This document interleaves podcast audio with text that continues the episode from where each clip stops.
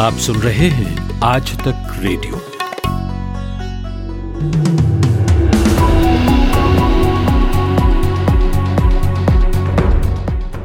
नमस्कार, मैं हूँ नितिन ठाकुर। दोपहर से लेकर अब तक देश दुनिया में क्या क्या घटा, कहाँ और किन क्षेत्रों से क्या अपडेट्स हैं, सब लेकर आए हैं हम आपके लिए शाम चार बजे के इस बुलेटिन में। अगले पाँच मिनट हम और आप साथ रहेंगे। वक्त कम है, खबरें ज़्यादा तो शुरू करते हैं। कांग्रेस में नेतृत्व संकट के बीच आज कांग्रेस कार्य समिति यानी सी की बैठक हो रही है। बैठक में पार्टी के नेतृत्व को लेकर आर पार की लड़ाई छिड़ गई है। ये बैठक ऐसे समय में हो रही है जब कई बड़े नेताओं ने कांग्रेस अध्यक्ष सोनिया गांधी को लिखी चिट्ठी में संगठन में बड़े बदलाव की मांग की है। बैठक की शुरुआत में सोनिया गांधी की ओर से अध्यक्ष पद से इस्तीफा देने की बात कही गई। लेकिन बाद में राहुल गांधी ने चिट्ठी लिखने वाले नेताओं पर जमकर हमला बोला। राहुल ने आरोप लगाया कि चिट्ठी लिखने वाले भाजपा को फ़ायदा पहुँचा रहे हैं। सीडब्ल्यूसी की बैठक में सोनिया गांधी को लिखी गई चिट्ठी पर घमासान की खबर आई है। इस पर लखनऊ सीट से कांग्रेस के टिकट पर चुनाव लड़ चुके आचार्य प्रमोद कृष्णम ने तंज कसा है। ट्वीट करके आचार्य कृष्णम ने कहा कि कार्य समिति बैठक से पार्टी को एक सशक्त नेतृत्व देने की उम्मीद की जा रही थी, लेकिन यहाँ तो उल्टा रायता बिखरना शुरू हो गया है। अवमानना केस में दोषी करार वरिष्ठ वकील प्रशांत भूषण ने सुप्रीम कोर्ट में अपने बयान में बदलाव किया है। इसके साथ ही प्रशांत ने बिना शर्त माफ़ी मांगने से इनकार कर दिया। सुप्रीम कोर्ट ने प्रशांत भूषण को अवमानना के मामले में बिना शर्त माफ़ी मांगने के लिए आज तक का समय दिया था।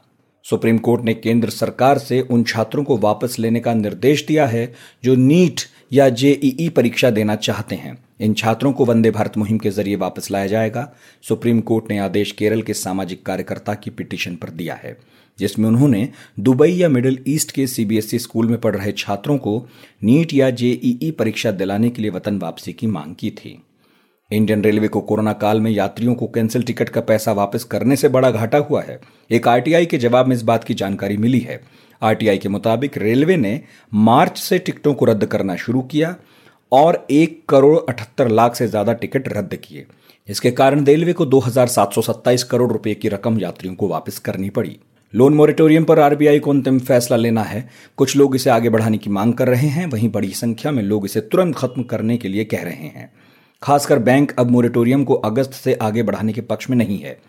एक निजी न्यूज़ चैनल से बातचीत में आरबीआई गवर्नर शक्तिकांत दास ने कहा कि मोरिटोरियम किसको देना है, किसको नहीं, ये बैंकों को अब तय करना है। उन्होंने कहा कि मोरिटोरियम एक अस्थायी सॉल्यूशन है।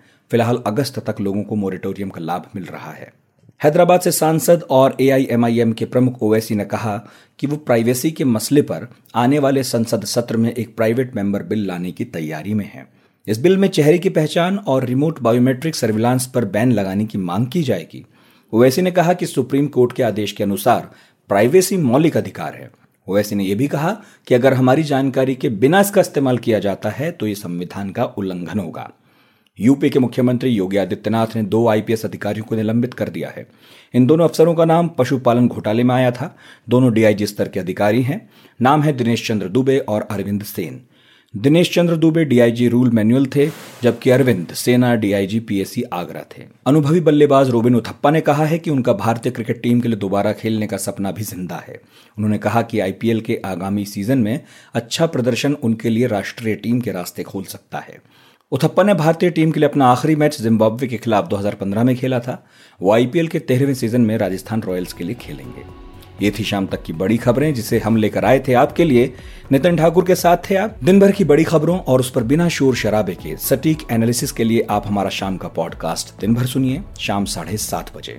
मुझे यानी नितिन ठाकुर को अब दीजिए इजाज़त। नमस्कार।